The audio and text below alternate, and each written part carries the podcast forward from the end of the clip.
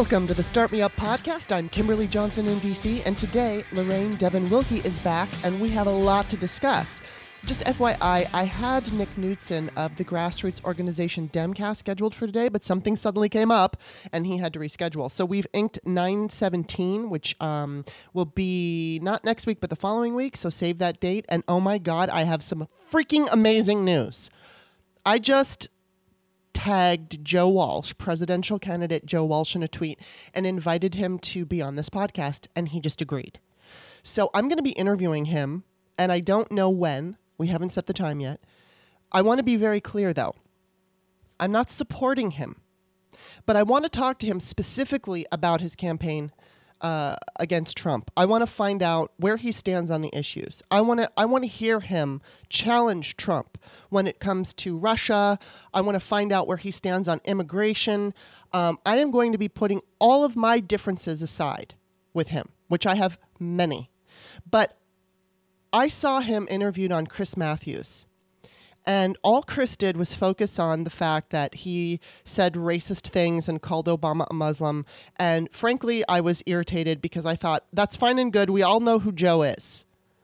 Where does he stand on Trump? What is he going to go challenge Trump? I wrote a freaking article that um, said, you know, he is going to go after Trump in a way that Democrats cannot. If he says something about Putin or Russia or you know, or something along those lines that the, Democrats have been talking about, and only the Democrats, then the Democrats can use what Joe says in a general election because it's originating from a Republican.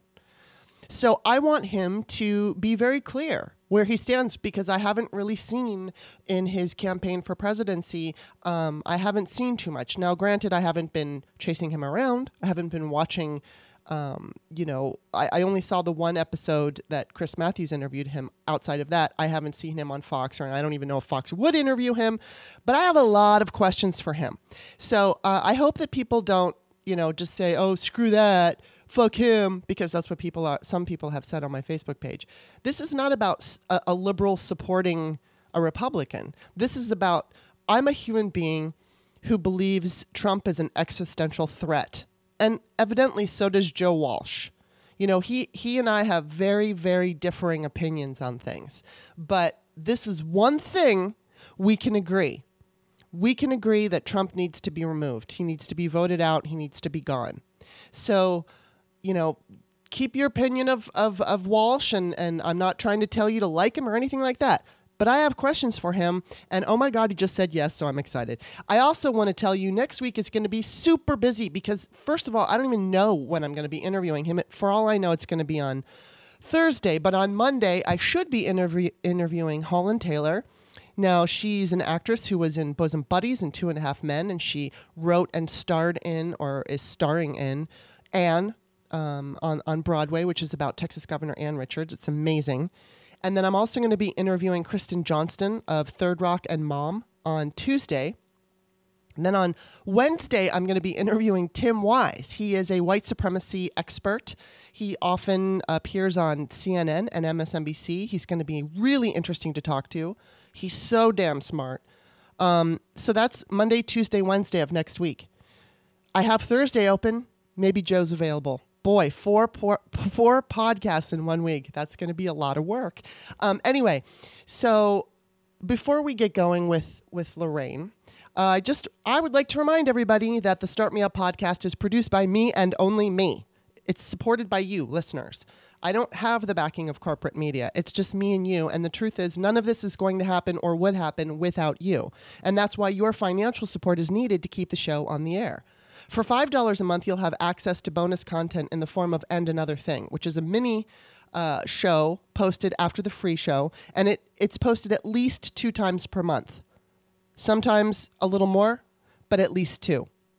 And that conversation is usually a carryover from what's on the free show. Sometimes we talk about other things. So when you get a chance, make sure to stop by our Patreon page at patreon.com slash startmeup Sign up for at least a dollar per month. You'll hardly even miss it, and you'll be supporting the show in the best possible way. But uh, once again, just reminding everybody, and another thing will be at least two times per month, sometimes more. All right, so here is uh, my conversation with Lorraine. Hey, Lorraine, welcome back to Start Me Up. Well, happy to be here, Kimberly. Thanks for the invitation. Uh, I just wanted to remind, or not remind, but let everyone know. Um, I, I just told everybody that I'm going to be getting Joe Walsh on the show. And, you know, next week is just going to be chocked filled with guests. So I, I also got um, an email that Gloria Allred might be interested in being a guest on September 11th. So that would be two shows on September 11th. So we'll see. I'm just putting it out there. Um, An interesting day too to have such such uh, polar firebrands on your show. Well, what I would have actually on, on September 11th, I've booked Tim Wise, and he is um, a white Oh, yeah. white supremacy expert, and so um, she would have she would be later, and and then I'm not sure when Joe Walsh is coming on, but yeah, I mean I'm thinking maybe on Thursday. If I can get him for Thursday, then I'm going to totally do that. Um, it. So anyway, Well, it's interesting. Uh, I, I, it's interesting uh, because I saw a lot of people on your Facebook thread jump in and have something to say about it, and there was a lot of you know a certain amount of disagreement about. Yeah. And it's funny because I've I have engaged with him a lot on Twitter. Not that he would know me, but uh, that idea that you know for a while most of his tweets were during the Obama administration were horrible. Yeah. I mean, just just horrible, as he has attested to. He said a lot of Yeah. horrible, incendiary, idiotic things. But I certainly also made note of the fact that uh, he was one of the very few Republicans, uh, besides Bill Kristol, who would come on Twitter and other forums and be extremely candid about his anti Trump stance. So to me, right there, he scored a point. No, didn't negate all the horrible stuff he said about Obama and other people, but I appreciated in this world of sycophants and toads, mm-hmm. I appreciated that he had no fear mm-hmm. about coming out and speaking very vociferously against Trump because there actually are very few people that do that in the mm-hmm. Republican Party, and the ones that do get excoriated from both sides, right? Yeah. They get excoriated by Dems going, "Oh, now you're, t- you know, now you're blah blah blah," like when Scaramucci came out, and I thought. I don't care when it happens. I don't care when the epiphany occurs. Yeah. If an epiphany is honest, and and again, we don't really know that for sure. It could be expeditious. It could be uh, convenient. I don't know. But it seems to me that both guys like Scaramucci and Joe Walsh, who were very, who are very very right wing, pro Republican, whatever, are pretty being pretty candid and pretty uh, forthright. yeah, absolutely, absolutely. I mean, Joe and I have actually quote tweeted each other, and we haven't been very nice in the past. No, me, me, me too. Let me join that party because I mean he has said some horrifying. Things. Oh, God, yeah. things, and and I've been very, uh, you know, un. Yeah, what's the word? I can't think of the word. Unvarnished. Right. How I've responded to some of those, but I have also shared and responded to tweets of his that I completely and 100% agreed with, Right, whether it so was about gun, whether it was about guns, Mm-hmm. or whether it was about Trump, or whether it was about what was happening with the Republican Party. So you know, I I can't put everybody in a box and just say, well, that's where they are, and we're not going to. Well, the thing the thing is, is liberals love to scream about where are all the Republicans who don't like Trump, and then one stands up and they're like, "Oh, now you say something," and it's like, just fucking stop it. Just you know, it doesn't mean you have to support him. It doesn't mean you have to send him money. It's that you can appreciate the fact that finally, um, someone who's got some pretty decent stature. I mean, Scaramucci was up there, but um, you know, the, the the enemy of my enemy is my friend, and that's kind of how I look at it. It's like if he the, Right. the only problem that I have, and I did call him out on this yesterday, and this is what gave me the idea to even invite him on the show, is that I really haven't been seeing him go after Trump in the way I expected him to, because we all know Joe is a toe part uh, toe party Tea Party Republican, and and so you know he's got these really strong feelings about things and uh, I, of course i do not agree with tea party politics in any way Right. um, although i do you know i mean the, it's great that joe has re- you know repeatedly brought up trump's relationship with putin and how the russia situation is um, clearly not helping us and it's hurting our democracy. And I really want to get him to talk about those kinds of things because, as I mentioned on the opening of the show, when I saw him on Chris Matthews, all Chris did was go after him for his attacks on Obama. And it's like, look, we already know this about him. We already know. On January, Exactly. in January 2017, he wrote, Obama is a Muslim on Twitter. It's like, all right, fine. Right. We know what you think. I really don't give a shit. Obama isn't president anymore. I want to know how you're going, how you're planning to defeat Trump. I want to know, you know, what he has to say to Trump about Vladimir Putin. Well, and, and the other thing that I, I kind of react to is when other liberals, other Dems, uh, make a comment to someone like you or me to say, don't you know why are you supporting him now why you know this guy has said and done all these awful Yeah. things and it's it's, not like wanna say, do you think do you think i'm that stupid that i don't understand that there is a spectrum of opinion here Mm-hmm. i am responding only and specifically because right now the elephant in our living room is donald trump and all the uh, the you know the tributaries that spew out from donald trump that is the biggest most heinous thing that we all have to deal with. So let's put our focus on that. You know, let's not Right. go back and, you know, relitigate everything he ever said that was horrible because while that's true, he has also, and again, I'm not saying I believe him 100%, but Right. he has also said, yeah, I, I said some stupid shit that wasn't really Yeah, well, correct, and you know I what? didn't- He's he's anti-choice. so he and I and, and I said to him in my tweet, I said, I want to put aside our differences, my differences with you. I just want to talk about Trump because I'm not seeing this campaign that I was expecting.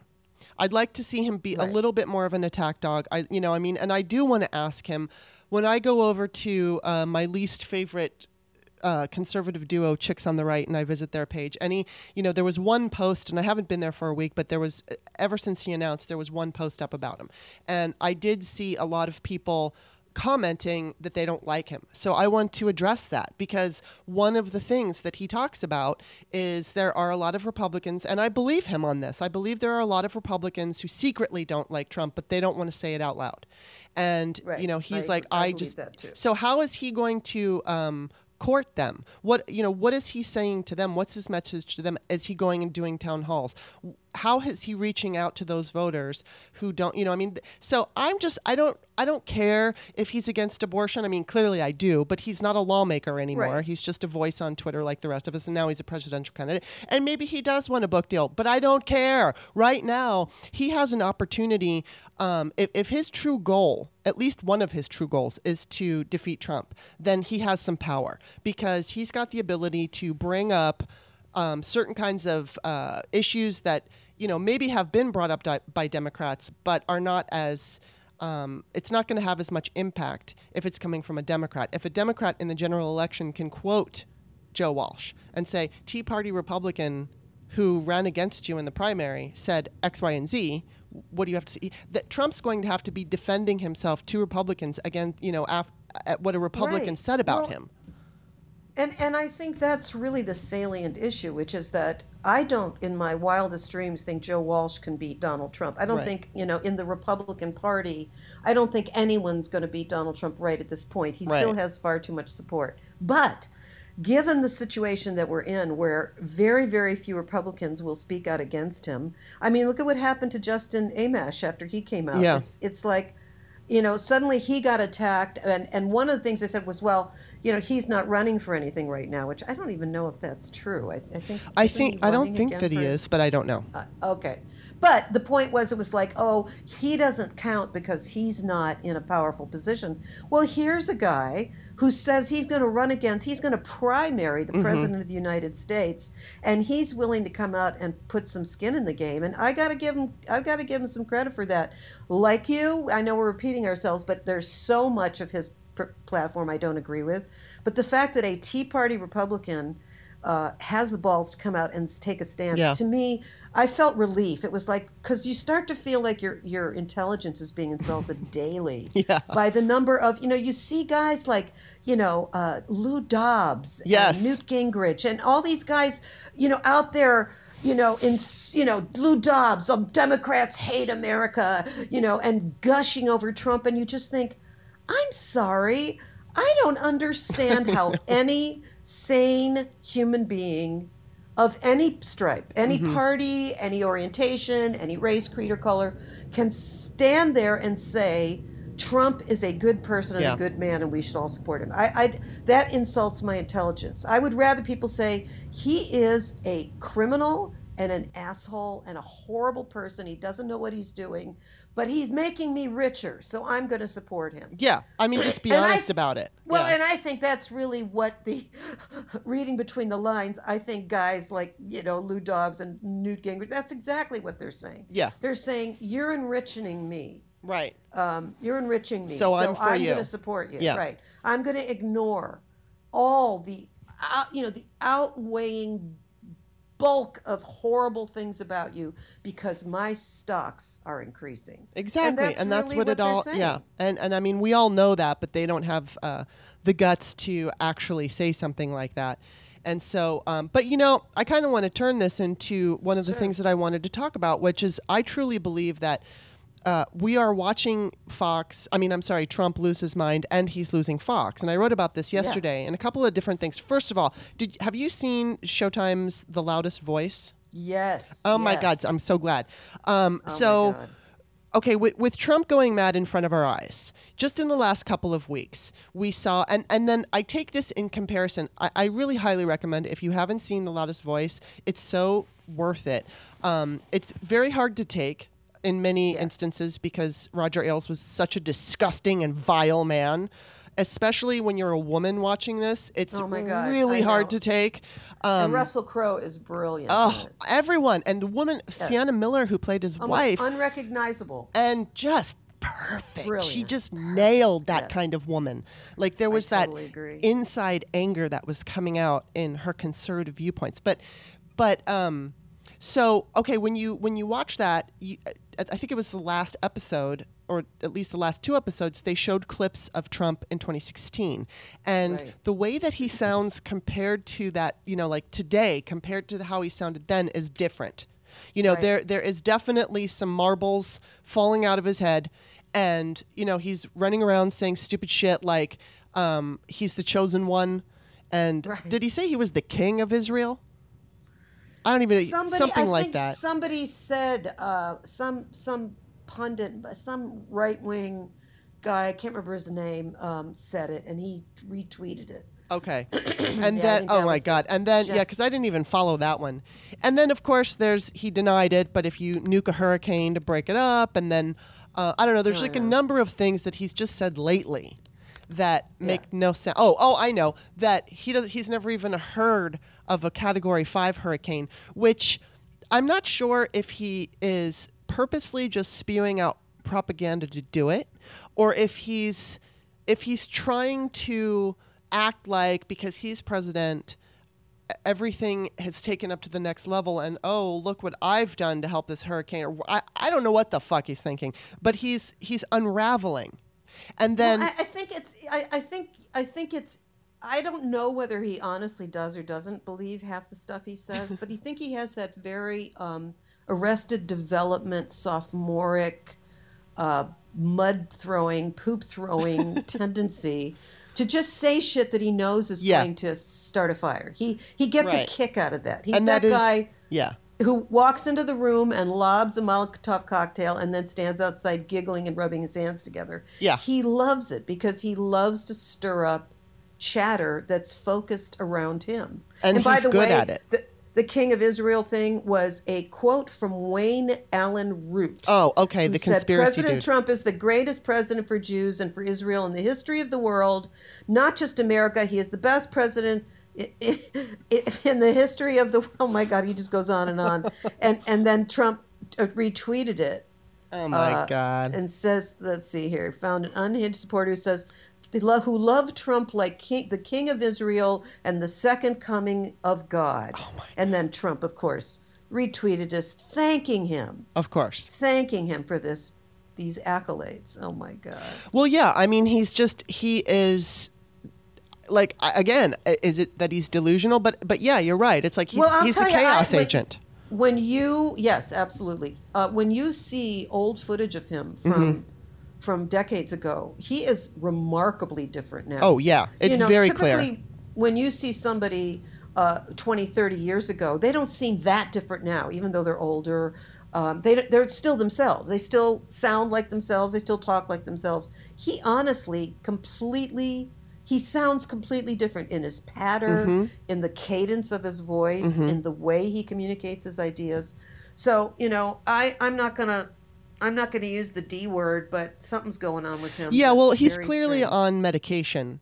And, you know, whether or not he's suffering from any kind of dementia, he is, you know, there are times when he's the solemn Trump when he talks real slow. and, you know, and then there's the crazy, you know, um, rally Trump where he's just, like you said, throwing those bombs out and, and watching every, you know, especially like when he um, stood there for however long, letting them scream, send her back um, Right. about Ilhan Omar. And so, you know, I mean, he knows what he's doing. One of the things, you know, I mean, I don't think Trump is an intelligent man, but he's definitely a savvy, he's savvy at keeping himself relevant. And if, you know, all you Yeah. have to do is look at how he managed to stay relevant when, when especially people in New York knew what his deal was. I mean, there was a quote in um, Vanity Fair. They interviewed a Victoria's Secret model, I guess, and I, I don't remember the exact specifics, but the the Victoria's Secret model said of Trump, you know, look, we all knew he was a joke, and we all knew he didn't have any money,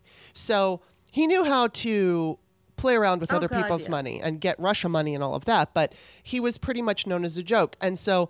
But he still managed to get on television shows and um, get on Howard Stern, and, and, and he managed to stay in the public eye. And um, Well, and you know, people talk a lot about uh, the narcissism personality disorder.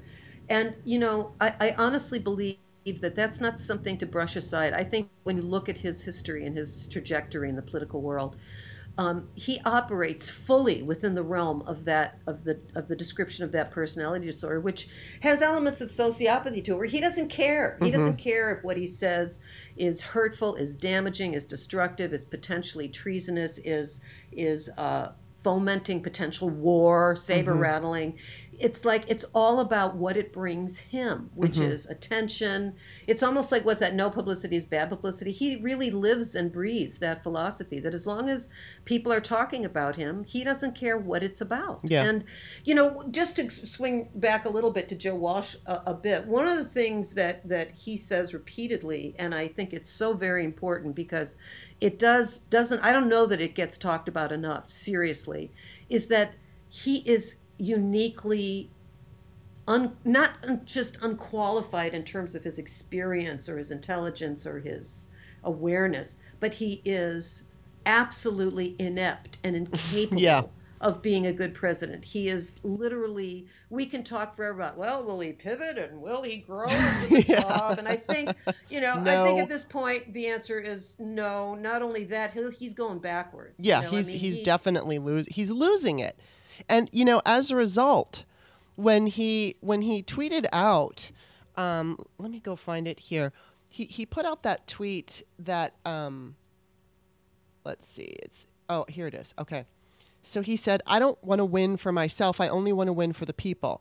The new, the new, I love how he says, the new Fox News is letting millions of great people down. We have to start looking for a news, a new news outlet. Fox isn't working for us anymore. So when he said that, Brit Hume, who I actually met in an elevator briefly once, very long ago, and and my father, I think, knew him because I thought I think he might have worked for ABC News, and my dad did. But anyway, uh, Brit Hume tweeted to him and said, "Fox News isn't supposed to work for you." And then Guy Benson says, "We don't work for you." Then Neil Cavuto went off on Trump for Right. four minutes, talking directly to him Right.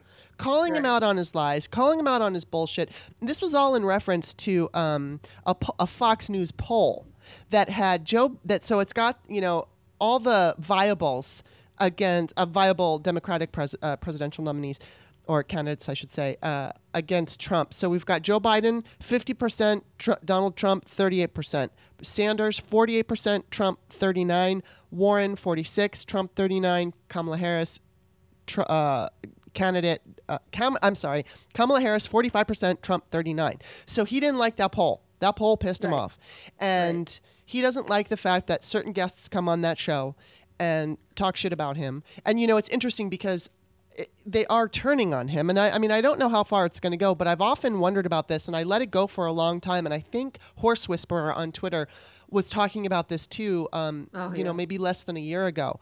But that Trump, that you know, like mark my words. Fox is going to turn on Trump, and I've thought the exact same thing. And all the, and if they want to, all they have to do is what I'm seeing right now is a slow roll. So, you know, I saw somebody on Twitter argue and say, oh, well, I can't remember the guy's name. Oh, I wish I could remember. But it was some sycophant who was, you know, kissing his ass. And, um, and they said, well, you know, this guy, Varney, that's just Stuart Varney. I think Varney was kissing his ass. And they're like, well, they're still for him. And it's like, look, not every single Fox personality is going to go after Trump all at once. It's going to be a slow roll.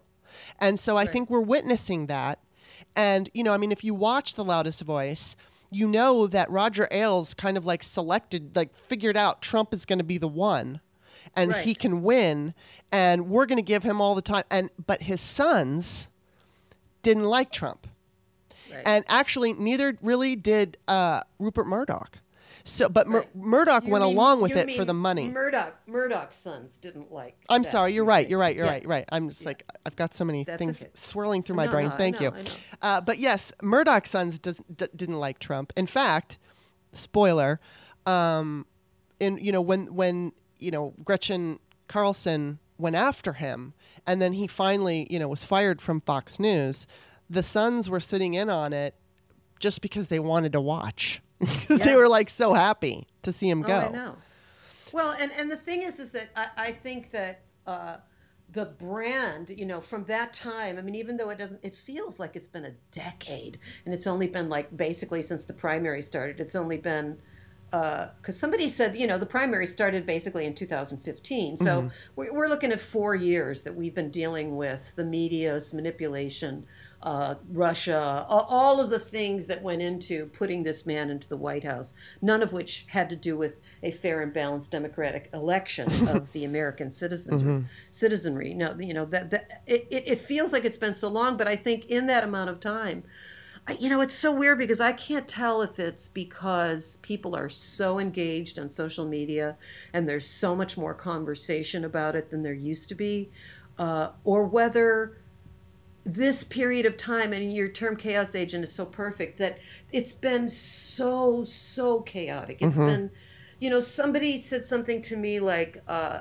oh, you used to write articles all the time. You used to write like three articles a day. And I said, you know, the problem is, is that there, the, the, the number of scandals and, and criminal activities and horrific events that's coming out of this administration are it, it, we are being so inundated. It's so constant. It used to be you could write a story on monday and that would have some legs for a couple of days Right. least, you know? Now you write a story monday morning and by mon- like an hour later there's four other things that have happened that trump that quote Exactly. unquote and and unless you want to spend every minute of your life cranking out uh, material you, you can't keep up with it. And now there are so many voices out there mm-hmm. yelling and screaming and hollering. I personally had to step back and do some other things because I just went, I can't. I felt talked out. I felt like, I, you know, it's that kind of thing when I'm in front of a bully, there's a point where I walk away because you can't argue with a bully. Mm-hmm. You can't make sense. You can't get them to to go, oh yeah, that's interesting. Yeah, I hadn't thought of it that way. And everything Yeah, with Trump, Trump will never whether- say that. right. Whether it's Trump or whether it's his uh, supporters in the government or whether it's his supporters out in the world, you can't have those conversations with them. They they're impossible. So when people say, "Why do you, why don't you ever engage with Trump supporters?" Because I, I it, it's No. a it's a exercise in futility. It is. It really is.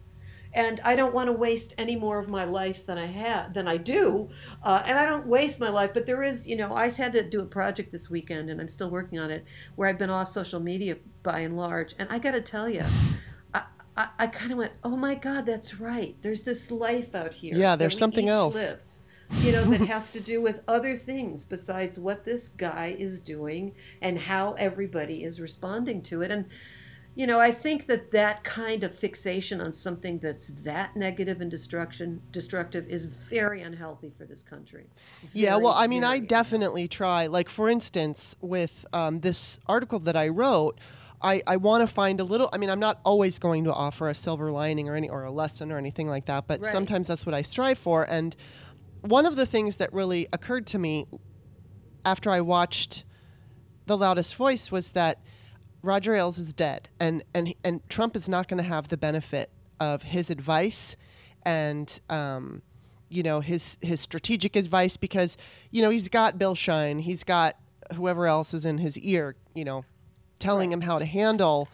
But as much as Ailes was a disgusting, vile human being, the guy was brilliant. He understood messaging. He understood how to get to that core issue that call. I mean, I think every, for the most part, Trump's base. You know, you look at Roger Ailes' wife, and I think she's kind of a perfect representation because she's got like an inner anger, and and she takes that anger out in her political views. And I know people who do this. I mean, I know, Right. you know, whether it's racism or if if you know, there's someone I know that, and I can't get into it because I'm related to them, but Yeah. they're they're a Tea Party conservative, and interestingly, um, it's a woman, and you know she said, "I'm a conservative" to me because I was talking to her about. Um, how I lost my Facebook page last year, and it was not just liberals; it was 800 people, both conservative and liberal, who lost their pages. And and I said something about, um, you know, that I'm a liberal. She knows I'm a liberal, but she says I'm a conservative, and I bit my tongue. But I just wanted to say, then why do you support Trump? If you're conservative, why do you support? He's not conservative, but anyway. But the thing is, is that I truly believe that her um, political ideology has morphed from somebody who used to make fun of the John Birch Society, which is basically the Tea Party, uh, to somebody who is now part of it. And there are certain things in her life that uh, may have triggered anger, and she knows certain liberals that she doesn't necessarily. She might have resentments against these these liberal people, and so for her, instead of getting mad at the person, instead of getting mad at herself for certain things that she would have liked to have happen in her life and didn't happen, or whatever it is, Right. that that anger comes out in a political way. And so Roger Ailes understands how to reach that woman that I'm talking about Right. and, and Right. touch her anger and stir her up. And so he was in Trump's ear. I mean, he was writing speeches and giving talking points to the Bushes. He did the same for Trump, and he gave Donald this huge platform where Well, he, he yeah, where Yeah, he got Fox. far more coverage, yeah, than anybody else. I mean, MSNBC certainly gave Trump a lot of coverage, but it was more than just coverage. They gave him support. Right. And um, so, you know, and that's going away. So I think that this is, you know, as we kick off the, the real official 2020 election cycle, um, I think we're looking at some, I mean, there's always, you know, don't get happy, as I always say. Um, assume that you're the only person, you know, you're going to be, your, your vote is the one vote that's going to change everything. Assume that.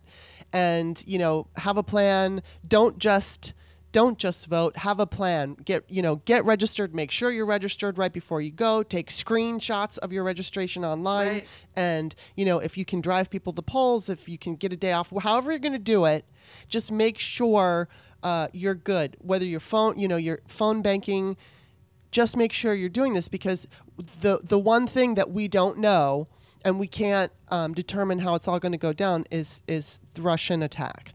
Um, we do know they're going to be more sophisticated, and we kind of understand their mo. But I'm sure they have new things up their sleeves, so we have to be. Um, you know, we, we, we just have Vigilant, to hyper vigilant, yeah, and, and and not make any assumptions. But that all said, I think we're starting off the election cycle in a positive way because, um, ding dong, Well- Roger Ailes is dead. well, and I al- and I also think we have the benefit of our experience uh, of the Yes. shock of two, 2016. You know, I I mean, I will be the first to admit that I was completely and utterly gobsmacked by what happened. I did Yeah. not think for a second. You know, there are people like, "No, I knew I had a feeling," and I'm not me. I had no feeling. I was I was paying attention to every major poll, even smaller polls throughout that whole period of time leading up to the election.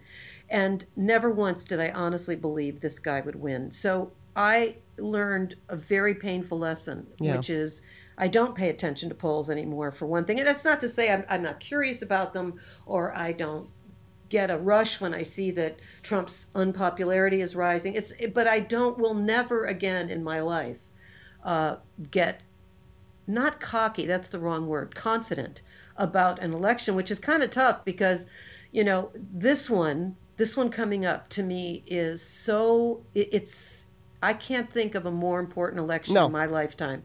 And I don't know that there will be any more important election after this one because this guy is such a um, incendiary spark for the very worst of humanity. Yeah. And which has been proven by so many so many things that have happened since he's come on, on board that I feel like we have to America has to really make a decision about where they want to exist and live in the history of time. You know, because it's like, you know, I, I took some glee hearing about Boris Johnson's uh, Yeah, I know. yesterday, right? Oh, that was awesome. you know, I mean, I wish that that it was as simple as that here. But it, it whenever I see things like that, I say to myself, we're, we're not done yet. We're not done yet. There's a lot of good people that are doing a lot of things that we don't even we don't even hear about them, right? Like we don't even know what's going on behind the scenes with a lot of good people that are working very hard to assure that this election is fair and um, you know honest and all of that but you know we have to see it in in evidence. And i think that you know you're right about things changing. What i'd like to see is people changing. You mm-hmm. know like we were talking about it i think we tweeted back and forth about the farmer situation that it's like the the tragedy of what's happening with with the farm industry. I hope as awful as all that is i hope that those people look in the mirror and say i have to make a more responsible vote mm-hmm. I can't just vote for somebody that I think is going to take care of me. Because the fact is, he not only didn't take care of me, he is hurting and destroying many other people and things. And that, you know, maybe I'm a bit of a Pollyanna, but I believe you, you know, everybody says politics is local. I get that. I get that. We all care about what affects us personally. But we can't anymore. Not when we're voting for president. We can when we're voting for our city councilmen and our Yeah. representatives and even our senators.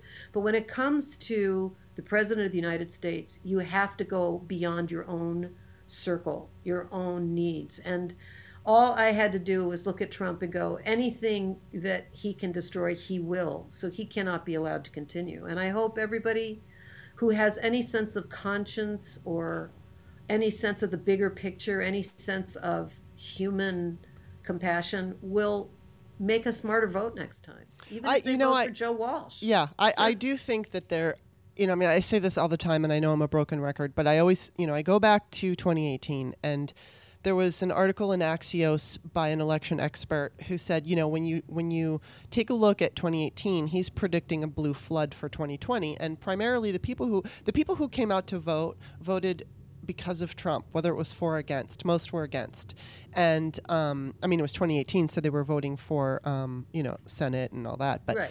Um, but still, it was it was about Trump, and I, you know, we are hit with that fire hose of news all day long, as you were talking about. There's a hundred stories coming out, one topping the other, and everybody forgets what. But in the bigger picture, we don't forget. We remember that there are children dying in cages. We, Absolutely. We remember people are being shot with um, AR rifles. We we remember all this stuff collectively, and it and, was and the used. sheer and the sheer critical mass of it too. Yeah. you know, because it is so relentless and so Yeah. so uh, tsunami like.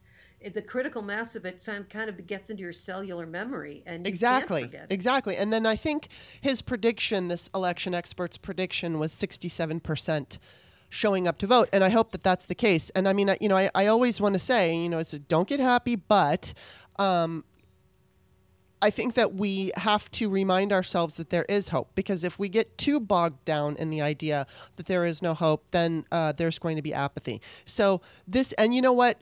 Going back to what you were saying about this being an important election, it's extremely important. And if we're fortunate enough to win, and if we get the Senate, keep the House, and win the presidency, we have a lot of work to do because um, I always say the next time around we could get smart Trump. I mean, you take a look at somebody like Roger Sure. Ailes, and Right. you know he was so Smart smart. he was such a smart guy, and you know maybe he wasn't the best looking guy. Not that Trump is good looking, but Trump clearly has some kind of charisma that and, and he understands how to reach people. So it's it's like all you need is the the package. Trump has that package whether you know again it's not about how he looks but he he makes his look work for him. And he is able he is but people don't care. They I don't know. care. I mean we all make fun of him and I will make fun of him for his fucking hair. And I, and I talk about body image all the time, but it's him and he's destroying the country. And so I have I don't give a shit. I will make fun of him. know. But Yeah. um, you know, and, and and he lives in Trump bubble anyway. You know, he lives Right. he lives in a universe that none of us have any real understanding of. He's been in this Trump bubble since he was born, and he's got his own reality.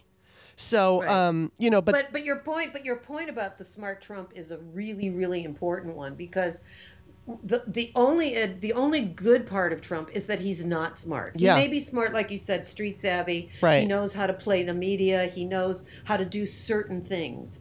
But he is not a Roger Ailes. He is No. not a you know he is he is being used by guys like Yeah. Roger Ailes and stuff. He is not the puppet master. He's the puppet. oh, And- he's totally the puppet. and we may get a, bl- a red puppet the next time and we can't afford to do that i totally agree with you that you know i think that but you know it's interesting i do think that people are the electorate itself people in the world in the country are more aware uh, by virtue of social media and cable news and as as as oversaturating as it is as as ubiquitous and relentless as it is i do think that it has had the effect of making the average joe on the street far more aware mm-hmm.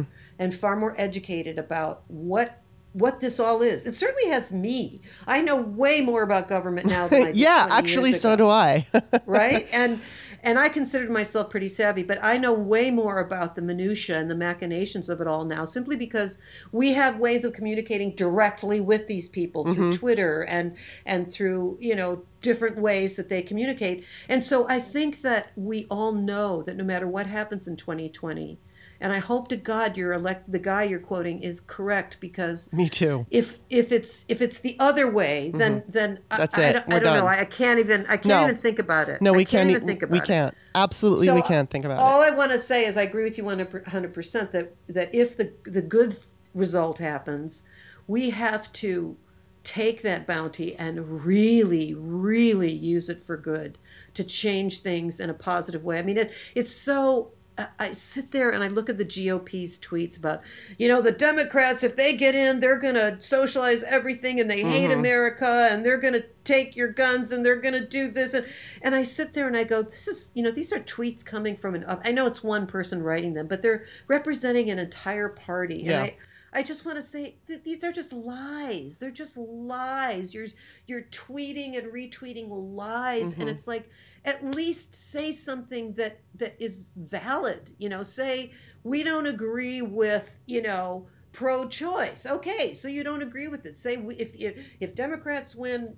Pro-choice will continue to be an option for women, and if you're not for that, that's bad. Yeah. but don't outright lie. And But that's say that- really all they have, and that's that's the whole point. I mean, you know, Trump's presidency has exposed the weaknesses in our system, and Yeah. you know, they're unfortunately since I mean, obviously for a very long time, conservatives have been using fear tactics as campaign messaging, and and they campaign twenty four seven. Um, and and right now they only have lies to go on, and you know I've said this before, but I lived a portion of my life in Soviet Russia. And I, I got to see Jesus. up front what that's like. I mean, granted, we're not going to be Soviet Russia here, but the parallels, you know, I mean, I would see Pravda all over Moscow behind closed glass. And Pravda is the is the propaganda paper that's Right. in, in- you know translates to truth. it's just like fair and balanced. It's exactly the right. same thing. It's it, they're spewing out propaganda because they have nothing else. And so, um, you know, we we have so much work to do with securing our elections. Hopefully, um, it will become uh, a federal law that, in order to run for presidency, you have to reveal um, your your taxes for X Tax- amount of years. absolutely. There's certain things that need to be done. Um, you know, I want to switch the subject here because Sure. um, I, I did announce this on Twitter, and there's a woman. I don't. I hope I say her name right. Her name is Tressa or Tresa or Teresa. I'm not sure. Anyway, and then it's Undem. So it's one of these. I, I apologize if I'm saying your name wrong, but you're completely awesome. She did a, a Twitter thread. It's called My Top 20 Insights Over the Past Year on Views Toward Women Inequality. Um, so the first tweet, and let's just talk about this. It says a majority of likely 2020 voters think gender equality has not been achieved. The exception, 77% of men say we've made it. Yeah. So Oh this brings us to the Equal Rights Amendment, of course. And, you know, I mean, I, I'm going to say that um, I was certainly not one of those people in 2012 when I met Kamala Lopez and she was making the documentary Equal Means Equal. Um, she approached me when I was giving a speech about women's equality at the Capitol building in DC and she said, "Do you think men and women are equal?" And I I think I might have said something like, "Well, yeah, we are, but..." And then I and she just interrupted me and she said, "No, we're not. We're not in the Constitution." And I was like, "What?" And then of course that's become my whole big thing Sure. is the ERA. So interestingly, and you know, I'll bet you though, seventy percent, seventy-seven percent of Republican men who say we've made it um, will throw the Fourteenth Amendment in your face. And the Fourteenth Amendment, which I don't have in front of me, says men three separate times, never when, mentions women. And and here's the the reason why we know it doesn't work to protect women against gender discrimination. Whenever that has been um, brought up in a court case and used, it has not worked the other lawyer, you know, who is, is is saying no, there was no discrimination, can take the Fourteenth Amendment, break it down, and say no, the the point of the Fourteenth Amendment does not uh, equate gender discrimination, and therefore the Fourteenth Amendment gets thrown out. So the Equal Rights Amendment is the only thing that's going to truly get that in there. But isn't that interesting that Republican men think we've made it? Well, I mean, I, I, think it what's what's that is completely expected. you Yeah. because re- Republican men, as we said at the beginning of this conversation, are kind of a breed of themselves. You know, they're they they they do not necessarily see the world through the same lens that you or I might, mm-hmm. or even somebody who's not even as left as we might be. Um, but I think you know I think that issue of of of equality it, it comes down again to privilege because whether whether you're talking about racial equality or uh, orientation equality or or women's equality if you're wrapped up in the privilege of the side that's considered superior you do not see what the other people are dealing with Yeah. you do not see what the unprivileged people deal with on, or feel on a day-to-day basis. And i don't think even good smart savvy plugged-in men i don't even think they can 100% No. fully get what it's like to be a woman in this world. And and a- a lot of women don't because they're so wrapped up in the patriarchy. They're so mm-hmm. wrapped up in the, the the way the system is set up in the structure of our society that they don't even see it it's it's it's it's, it's like beth uh, ailes you know i mean she, she was just a perfect example of that kind of a woman who's so invested in the patriarchy that she doesn't even see how it has hurt her, how it has afflicted her as an intelligent woman. Yeah, but it was And- kind of interesting, and I, I mean, here's a little bit of a spoiler for Loudest Voice, so FYI. Um, you know, her reaction to when Gretchen Carlson brought that suit, it was like her eyes kind of opened about his Yeah. character. Maybe not so much as a conservative woman, but just as the fact that she put all of her um, trust into Roger, and whether or not you know, her gut was telling her one thing, her brain decided that he was innocent of what he was Right. accused of. And so she went along with that because it served her her marriage, it served her political points of view. But um, after it came It's- out and there were tapes, it was like, what could she say? She would, she right, just, but I mean, I, I I think that that's just a, a, just one of many gazillion examples of of this topic that you've brought up, which I think is is such a, an essential, important topic. You know, as an older woman, I look at what women, you know, younger women don't necessarily know everything that even my generation and your our generations experienced younger but even women today are dealing with different ways in which they are viewed as artists as business women, as as as as anything. It's Mm-hmm. just so endemic in our system that it's hard for people to kind of pull the threads out and go, "Oh, I see." So in this arena, you know, I mean, I God, it's like I always laugh. I used to say to my husband when we needed to take the car in, "You talk to the guy because he he has that thing where he talks to me like I'm a stupid Yeah. woman who doesn't know anything, and I don't feel like having that conversation this morning. So you go in and do the man thing because we just need to get the damn car fixed, you know." um, but I see it all the time. Yeah. You know, and and um, that will only change by the evolution of the uh, American spirit in the Mm-hmm. sense that parents are teaching their boys and their girls to look at it differently than we were taught. Yeah. Whether taught overtly or taught just, you know, by osmosis, you know. Um, and that you know because that's a conversation i have a 27 year old son and you know we've had these conversations a lot about women and treating women and where women sit in the marketplace and how women are to be review, viewed etc but you know we still have people that are going well me too makes men afraid you know and so Too fucking like- bad. Women have been afraid right. since the dawn of time. i know i know that's a whole other that's a whole other show Well, and then here here's her second tweet. Um, this is this is unfucking believable. Forty percent of Republican men voters say it's true, or are not sure whether quote most women get their periods at the first of the month. Oh my god are you? And then it says we asked this question to better understand people's knowledge in light of the recent six-week abortion bans. And then, um, let's see, number three, 40 percent, ah, forty percent of women, 2020 voters uh, feel angry, scared, nervous, or sad about the state of women's rights and equality. Yeah, that's. Um, I'm going to go back to this period thing um, because it kind of ties in where you have a group of people, specifically Republican men, specifically white men, who don't even understand uh, women's anatomy. And another show, which John um, Oliver, not this past Sunday, but the Sunday before, did a great segment about how doctors not only don't listen to women but don't even understand women's there was a there was a test i think back in the 80s it was like on 60 minutes. Uh, there was some kind of a not a test but a study done on um, uterine cancer and it was done and the study was performed on men. And the reason why was because pesky hormones pesky women's hormones got in the way.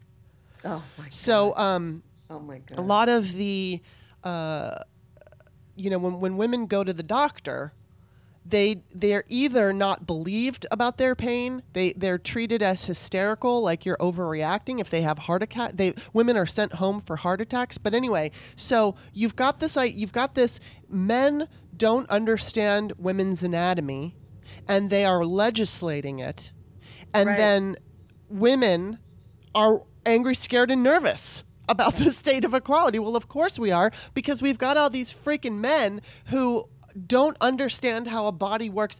Doctors don't even understand it. You've got legislators who think, um, female legislators who think that rape kits are basically abortion kits if you get pregnant from a rape. And Jesus. you've got you know i do feel angry scared and nervous and the interesting thing is is it's like for the most part because i'm 51 years old a i'm never going to have to worry about getting an abortion so that's off the Right. table for me for fear Right. but i do feel empathy for i mean i was a woman who was capable of becoming pregnant and it was an extremely important issue for me and i was Right. always so grateful that if i if i had become pregnant when i didn't want to be i could have an abortion and, and it certainly wouldn't have been fun but it would have been absolutely my enthusiastic choice because I wouldn't have wanted to be pregnant. You know, there were certainly many times in my life where I was, you know, dating somebody who wasn't serious. But uh, if I had become pregnant, no, no way, I wouldn't have had the But kid. you know, it, it, it, I've said this so many times before. Every I feel that all of this comes down to theocracy. Yeah. All of this comes down to these men and the women who are in tandem with them have religious beliefs. Generally, in America, it's Christianity that believe that sex is a sin, Mm-hmm. sex is bad, uh, anything related to sex, particularly regarding women, is something to be horrified by. Yeah. And so the result of sex equaling a baby or a fetus or a you know fetal tissue uh, has to be treated. You know, it's it's so uh, intertwined with people's religious beliefs, and that's what makes me angry. It's like, I'm sorry, if if if you believe that that's killing a human being to scrape out a couple of cells of tissue, that's your right to think that. I don't share your belief with that. So take your belief and go over there and believe it and live your life with that belief, but do not impose it upon legislation that impacts millions of other people who do not share your belief. And that I think is what we're dealing with. You know, I mean, we don't we don't ever have conversations about uh, what insurance covers for men related to their penises, right? We, we don't have conversations about whether Viagra should be covered by insurance or whether the military providing Viagra for their their ranks is something the American taxpayer should pay for. We don't have those conversations. We only have them related to women's health, women's sexual mm-hmm. pr- system, women's reproductive rights. Those are the rights that those are the things that we talk about because women, sex, sin, Christian theocracy. Mm-hmm. It's all part of the same playbook. Mm-hmm. And, you know, I, I don't, I, I, whenever I hear anyone start talking about bringing religion back into politics, I just want to mm-hmm. vomit because. We're basically talking about, you know, people scream about Sharia law. Excuse me, it's Yeah. usually Republicans screaming about that. Well, what do they think telling women they can't take care, make their own decisions about their own bodies? What do they think that is? What do they think that is? You know? Yeah. Well, the Um, you know the only thing that they can come back with is you're murdering children, and then and then making it even worse. You know, you have this idea that Trump has now two times at rallies said that um, something like. Uh, you know, a baby is born wrapped up in a beautiful white blanket, and then the parents choose whether they want to kill it. And it's like that's not what's Oh, happening. And and they but call see, that's just lies. uh, it's just total just- lies, and it's something called like po- post-birth abortion, or it's like Oh, it doesn't even make any sense. I think we I think we just call that homicide. The yeah, United States of America. exactly. And and yeah, Yeah. it's just a it's just a lie. Jennifer Gunter, who is an OBG OBGYN and just came out with a book, The Vagina Bible. She wrote about her experience in the New York Times where she had been pregnant and I think it was with twins. Um, and one of those children, you know, one of her babies was the, the first one was born and it was going to die.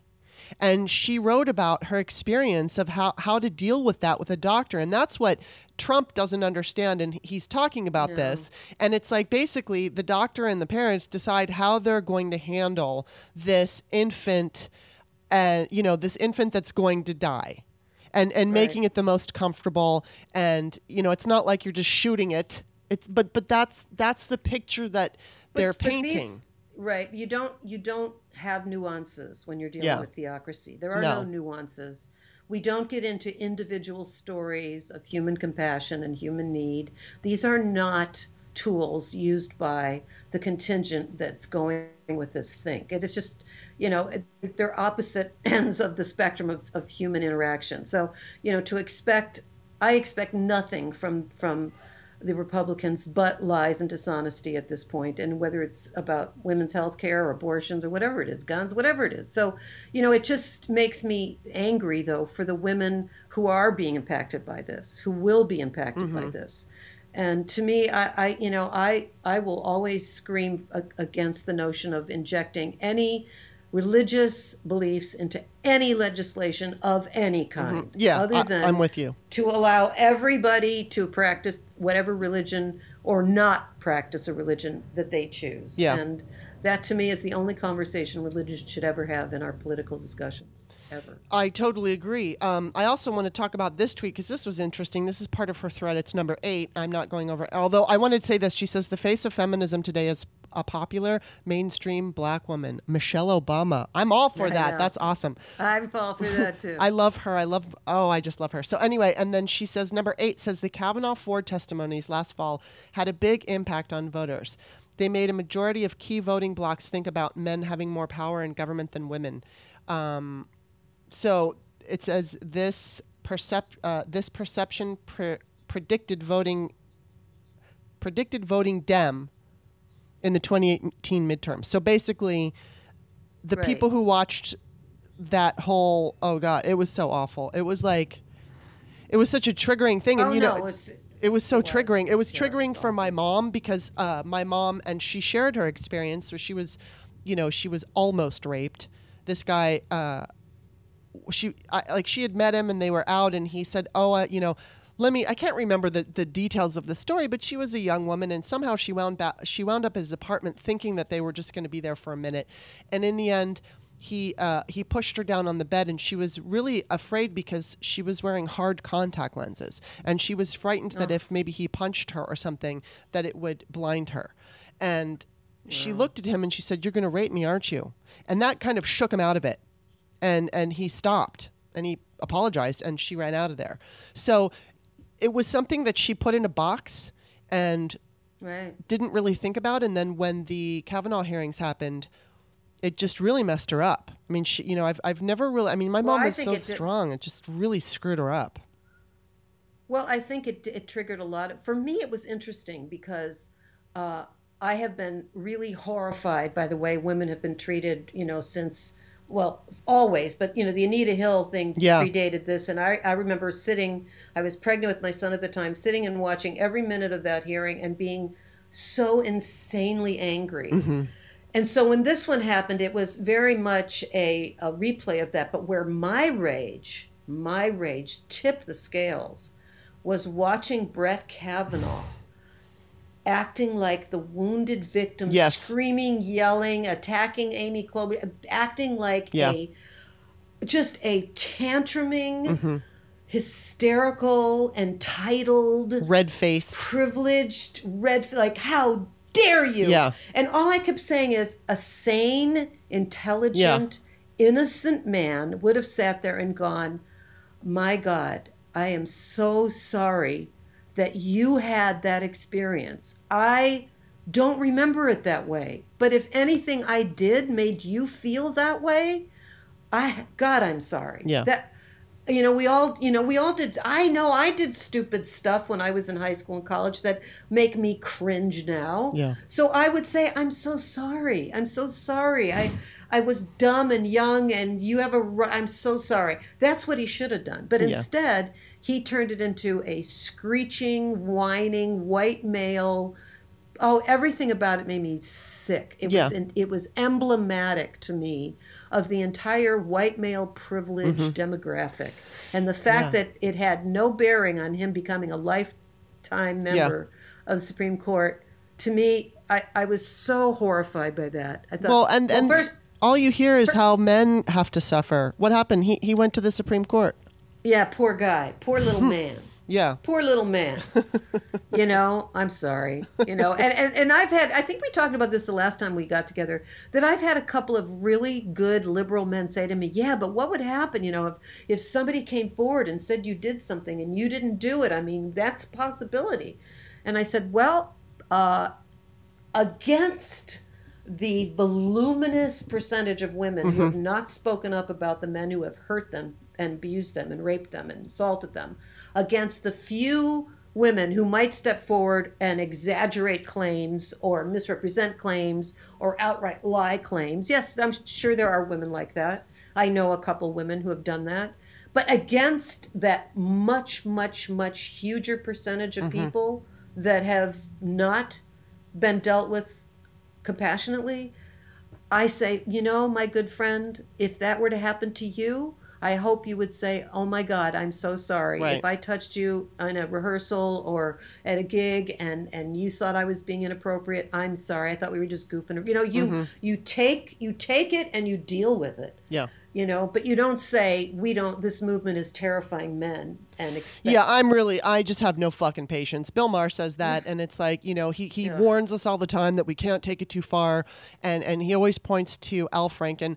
And, you know, the Al Franken thing, I have such mixed opinions on, but understanding that seven women came out against him and two of them came out after he was a senator, it's hard for me to feel um, I don't know. I, I mean, I don't like the fact that he stepped down before there was an investigation.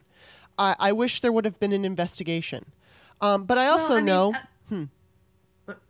Well, I mean, I, I liked Al Franken. I was I was what I what outraged me about uh, the way it was handled was there was all of this pressure coming from Democrats for him to to resign when at the same time the president of the United Mm-hmm. Right. States had had made you know countless credible uh, accusations and nobody was saying anything and I you know I I, I remember tweeting uh, was it Jill was it was it who was it uh, Kirsten Kirsten Kirsten uh, Gillibrand, yeah.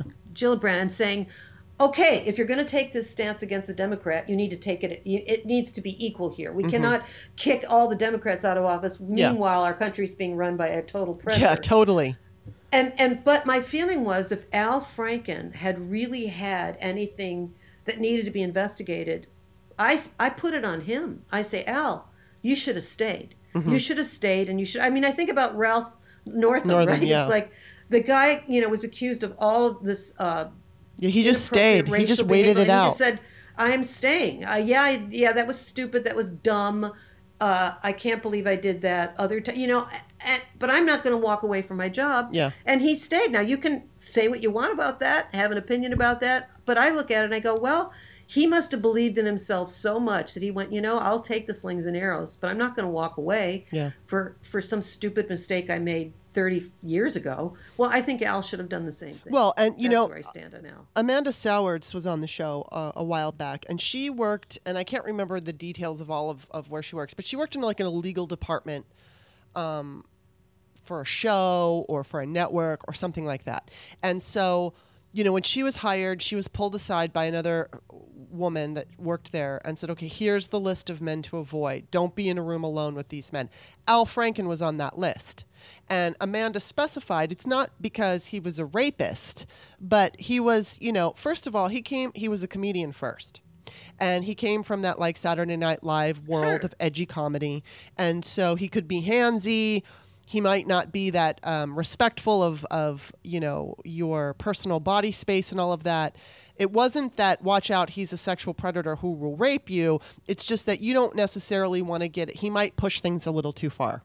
So Right. I- don't know that, you know, I don't know what to believe. You know, you, I don't go for, especially when a, when a, a, a woman says, um, makes an accusation about a political person, I think we can't jump to automatically believing. We have to take them seriously.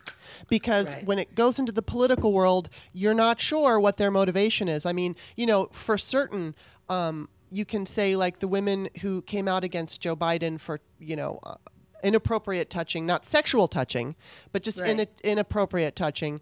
Um, you can argue that they were um, politically motivated. Well, so was so was Christine Blasey Ford. She did not want to see this guy sit on the Supreme Court. So it doesn't matter if they're politically motivated. It, it- what matters is, uh, well, I mean, it- it's part of the equation, I think. So Well, if and, and overtly, because uh, Lucy Flores said it is part of the equation. Because I think if this guy's running for president, this is something you should know Yeah, about him. Exactly. right? And it's, like, it may so or may not break him, th- but the point is here's something to know. I mean, you know what? We already knew it.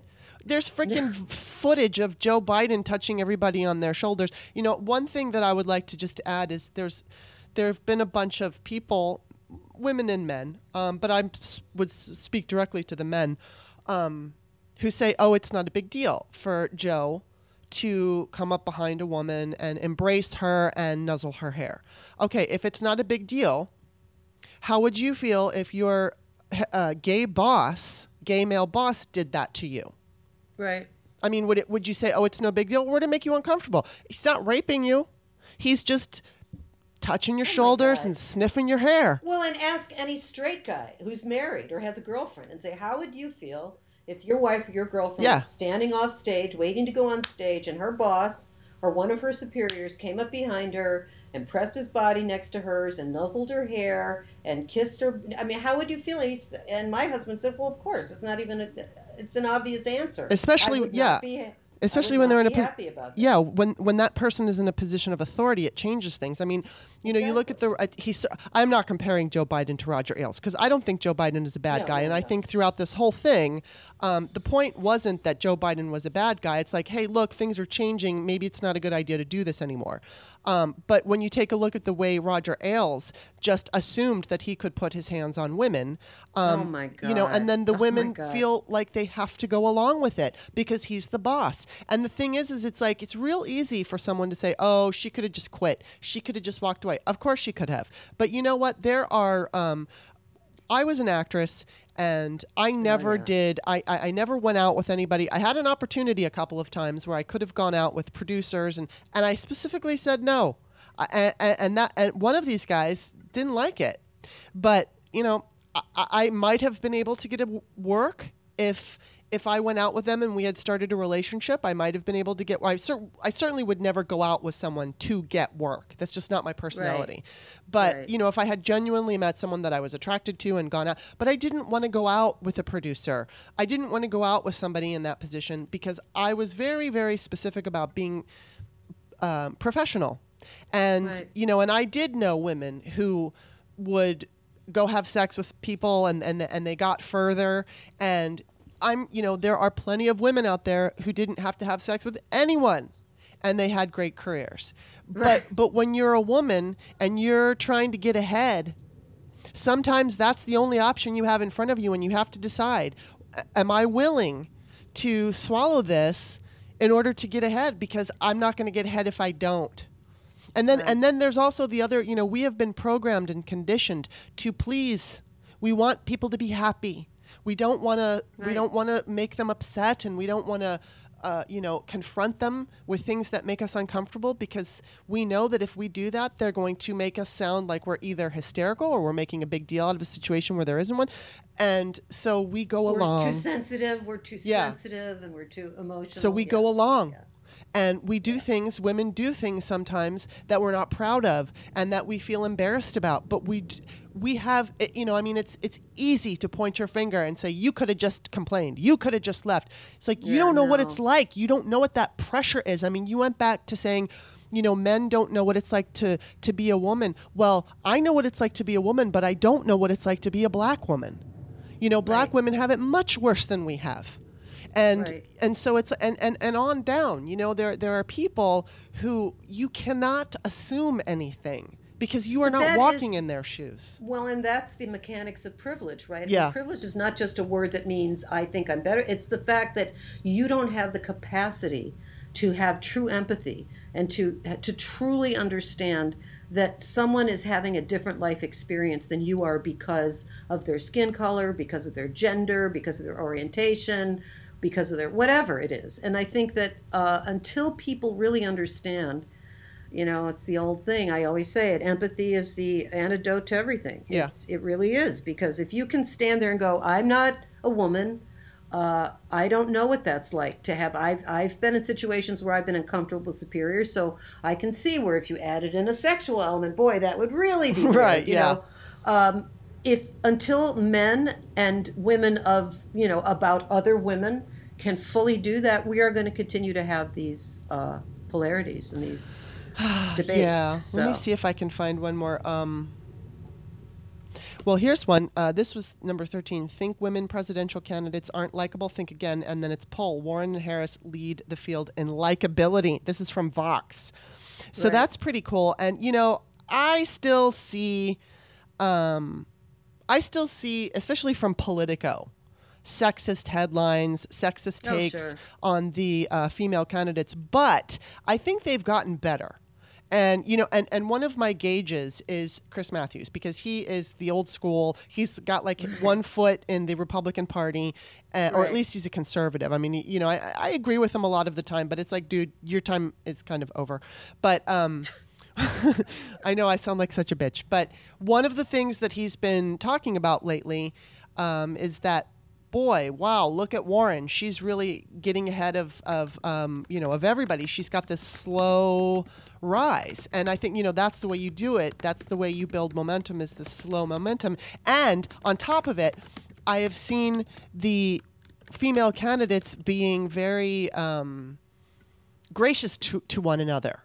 Yeah. Um, and, and I'm really grateful that they're doing that because I don't know how it's going to be when it comes down. I think, you know, I mean, I'm not sure what it's going to be, but let's just take Sanders, Biden, Warren, and Harris. I don't know, Right. and let's have them all on a stage just alone. I don't know how Harris and Warren are going to be when they have to prove that they're the better person for the job. But I'm, I'm kind of anticipating, and we'll see, because I'm, I'm not making a prediction, but judging by the way they've been behaving, I think maybe their approach will be hey, look, Elizabeth has this great idea. But let me tell you why my version is better and, and more affordable or more whatever. And then Elizabeth will say, you know what? Uh, I really respect Harris for her take on this, but here's why my you know take on this is Yeah. going to help Americans. So it's like they're able to. Um, I, I, and I'm hoping that that's the way they're going to go. Push each other up, respect each other, because you know you got to win. You got to tell everybody why you're better than the other person, but you don't necessarily have to go on attack mode. And so it'll just be interesting to see how, you know, I mean, I don't know. I, I disagree with the way the Democrats are handling. Um, we've got the 10 Democrats that are going to be on, well, I think it's like Sept- September 14th. No, when is it? I don't remember. 12th, maybe? I think the 12th. I don't remember. Um, but we've, we're going to have 10 people on stage, um, which I think and I'm so be. glad. I'm so glad. And I, I, I'm glad we're finally down to one night. And I, I heard that even some of the people that didn't qualify for this one could still qualify for the next one. And I think that's folly. I think we need to move on. And if you did not qualify for this one, it's time to let go. And yeah, let but you know what? That's in. that's the problem because now they have a chance to do it all over again. That's what I'm saying. Yeah, right. That's what I'm saying. Right, I don't right. think that's a good plan. I did. I disagree. yeah, with the whole DNC No, uh, I think that it, we need to move on. We need to hone it down, and we need to focus. And I don't care what Marianne Williamson says about anything, and and so I don't really want to see her up on that stage. Sorry. So- yeah, I, I'm sorry, not sorry on that one too. I mean, look, I was a little bit patient um, because in the I get her message of okay, it's this what what's going on in America truly is beyond politics.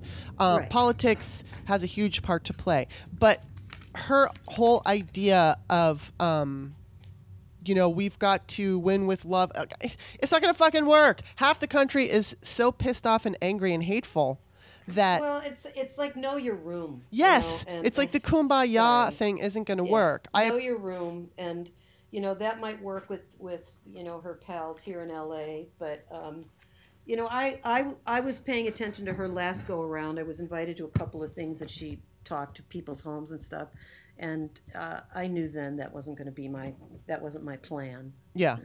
Yeah, no, she. I mean, I, you know, I, I do agree with some of the things that she talks about, but in the, in- you know, in a bigger picture, but not for a presidential candidate. She is somebody who I just think it's time for her to go, and, um, um, you know, I just, I don't know. We'll, we'll see, we'll see where this goes, but it's going to be interesting because, um, it will be ten. It's going to be a lot, but it's, it's, going to be a lot, but we're moving forward, so that's a good thing. That's a good thing.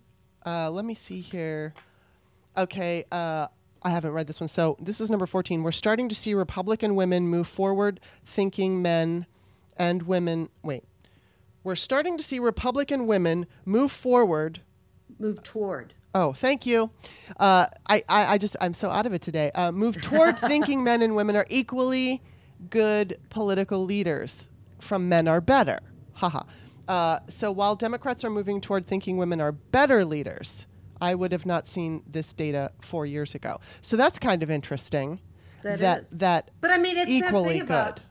it, it's that thing about getting out on the dance floor, right? It's like it's like Hillary was the first one on the dance floor in a big way, and and this year we've got lots more women, and it's just going to keep going that way. Yeah. Um, it's it's just going to keep going that way, and every be- it will stop being so unusual. It will stop yes, being and I'm living for that. exotic and novel. It'll just be, yeah, we're having an election and a whole bunch of women, a whole bunch of men are running. Big deal, you know. Yeah. Uh, that's how it should be. Yes, Hillary And- absolutely started it, and yeah. it's So just in her way, she did break a glass Yeah. ceiling. Um, and and she gets props for that, which she should have broken the big one. Well, Right. she did actually. well, It's she did. There She did win some- with the popular vote, but unfortunately, there were too many obstacles in her way. exactly. And Russia was just, you know, that straw. Russia was up on that glass ceiling with some very strong duct tape, just Yeah. kind of keeping it. Yeah. just- strapping that shit down. Yeah, and and I mean, it's nice to think that people are starting to believe that you know what I'm not gonna I'm not gonna go so far to say that women will be better because we've had some good presidents, and so um, I think it's just it's just like anything else. Um, you're going to have some great women presidents and some great men presidents, but Right. right now we know what it's like to have a great male president. So let's Right. find out what it's like to have a great female. Are you still are you still in for Harris? Is she still your number one? Right now, yeah. Um, I like Elizabeth, but I'm still I'm still pushing for Harris. Um, I think Elizabeth is getting a lot more media and a lot more attention, but we'll see. You know, Mm-hmm. Yeah. it's still a It's still away. early. Um, if Elizabeth won uh, the nomination, I'd be fine with that. Um, Yeah. But I want it to be one of the two of them. So do I. That's where I stand. That's Um, pretty much what I mean. I'm I'm I'm still in the Elizabeth Warren, but but I also really like Kamala, and I, I, I would be thrilled to vote for her. I would be so excited to watch her go against Trump. So Yeah. either one of them. Um, yeah, that's how I feel.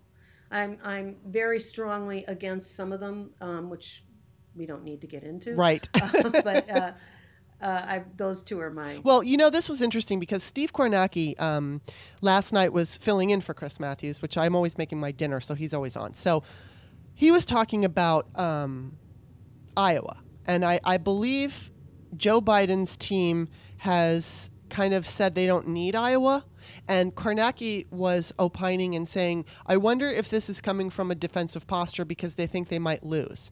And if they lose New Hampshire, um, certainly there is a path to that nomination, but it falls dramatically on optics alone.